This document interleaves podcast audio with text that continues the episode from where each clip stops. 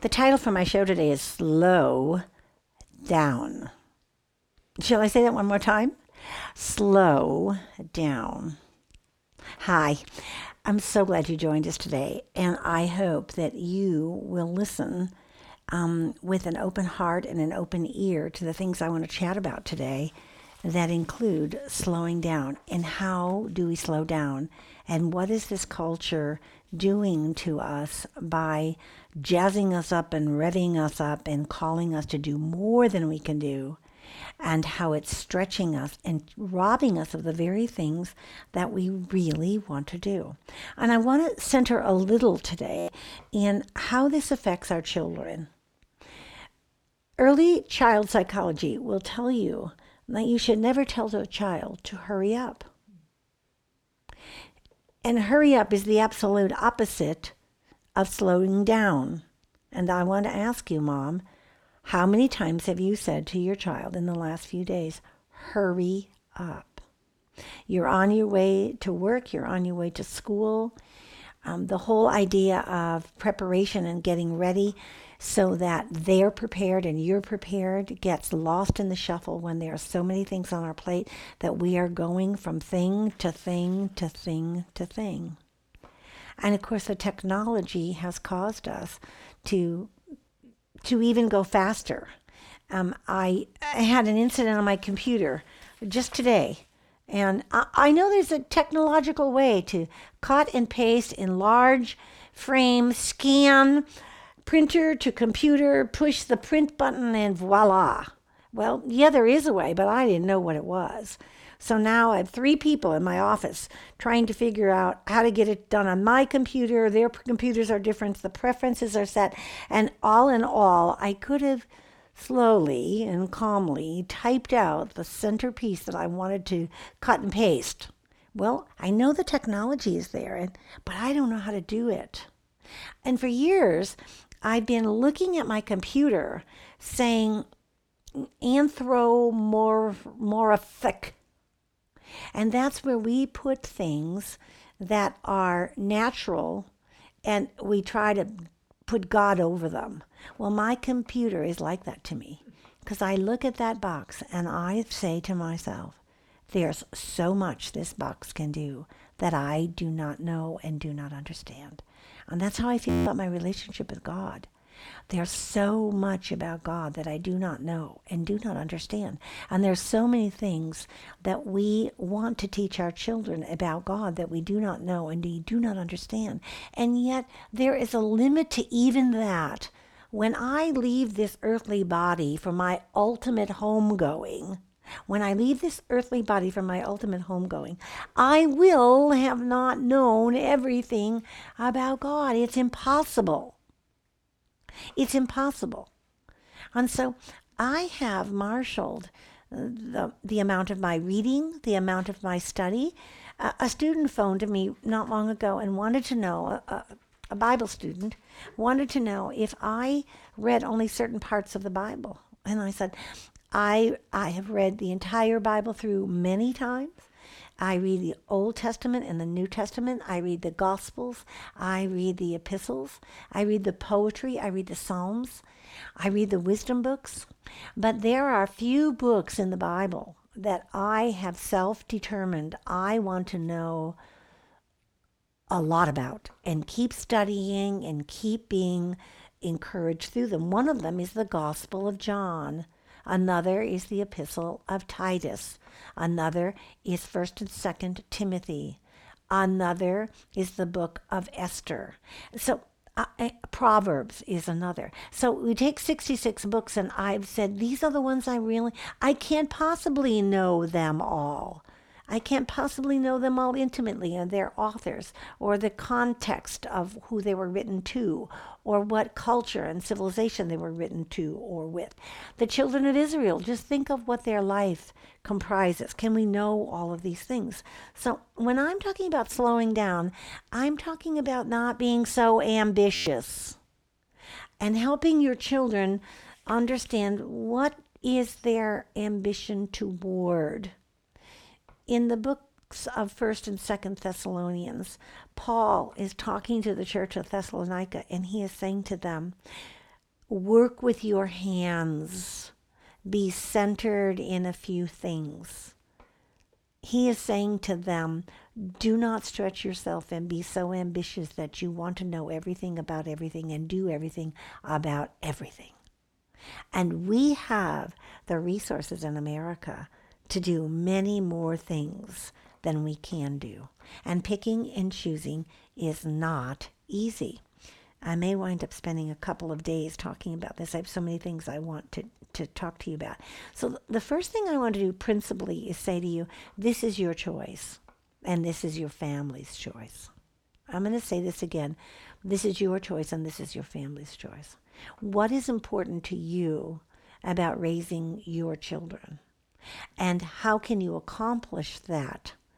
And and that has to be a few handful of things that you have, you and your spouse, if you are married, have prioritized.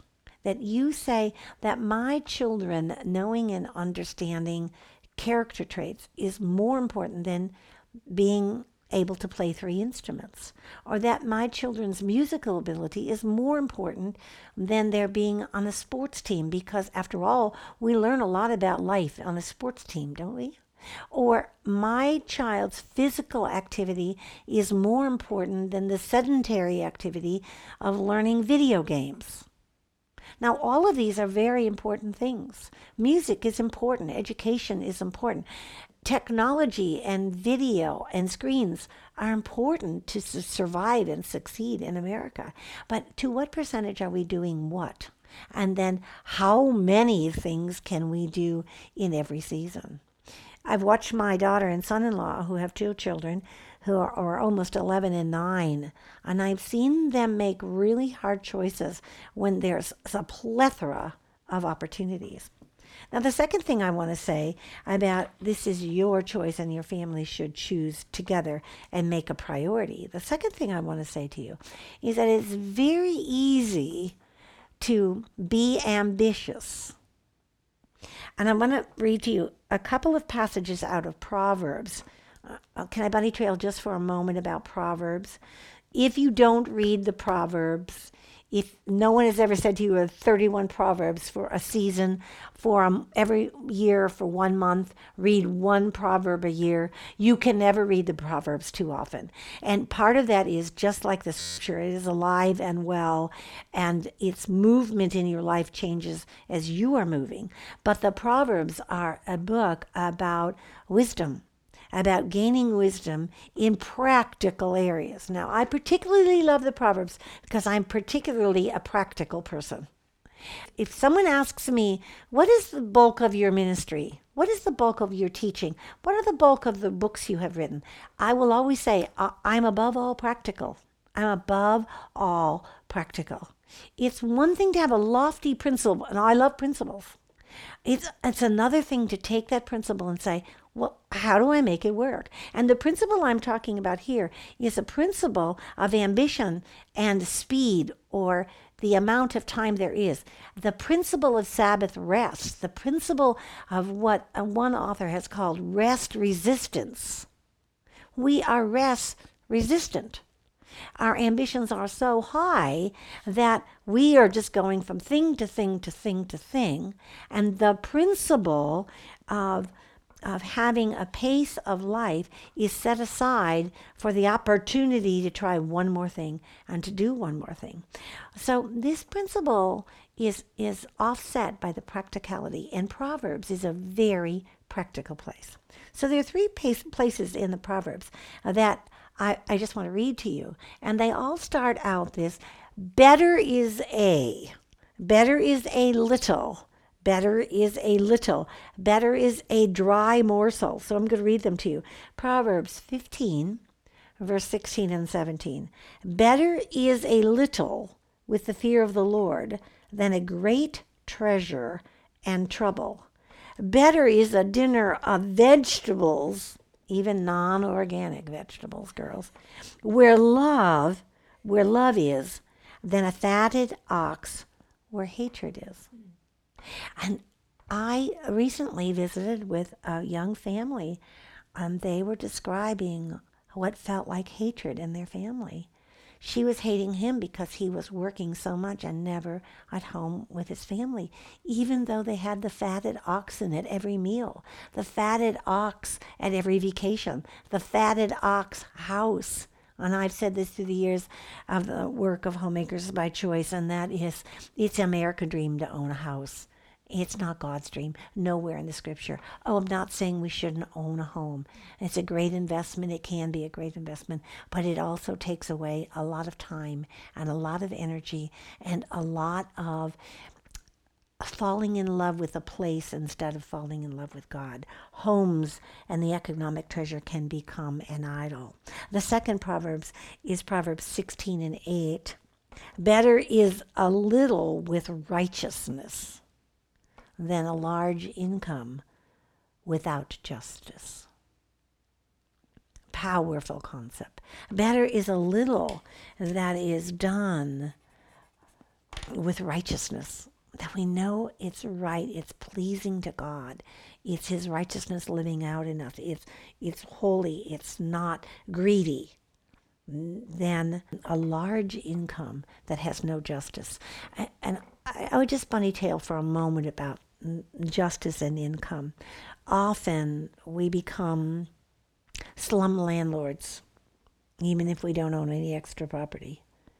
We become slum, slum landlords with how we spend our resources, and we forget about caring for the orphan and the widow and the poor. We forget about stopping, and I know we should not stop and give money to everyone who's standing in a corner. But you know, if God calls you to do it, we should practice having less ourselves and giving others more.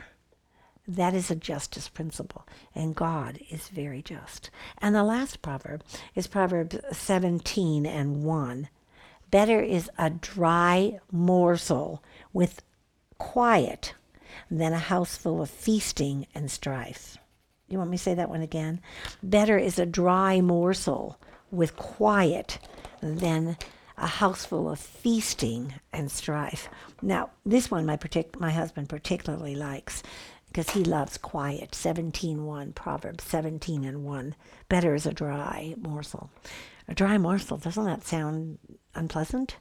Um, you you see the children of Israel eating the same food every day. You see um, a country in poverty who, who gets a little wedge of bread, and they're sharing it among them. Better is a dry morsel, the scripture says, with quiet, with a peacefulness, than the striving for more, the striving for getting ahead, the striving for increased.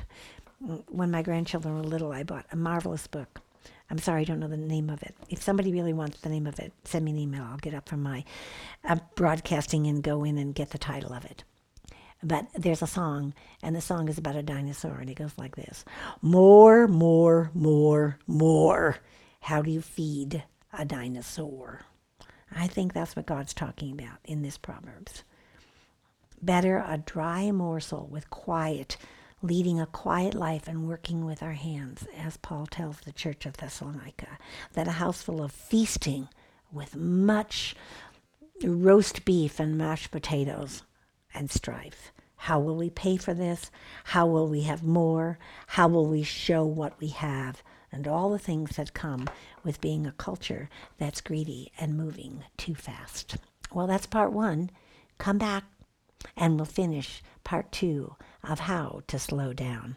Remember the common begin and the uncommon finish. Go out and make it an uncommonly slower day than yesterday.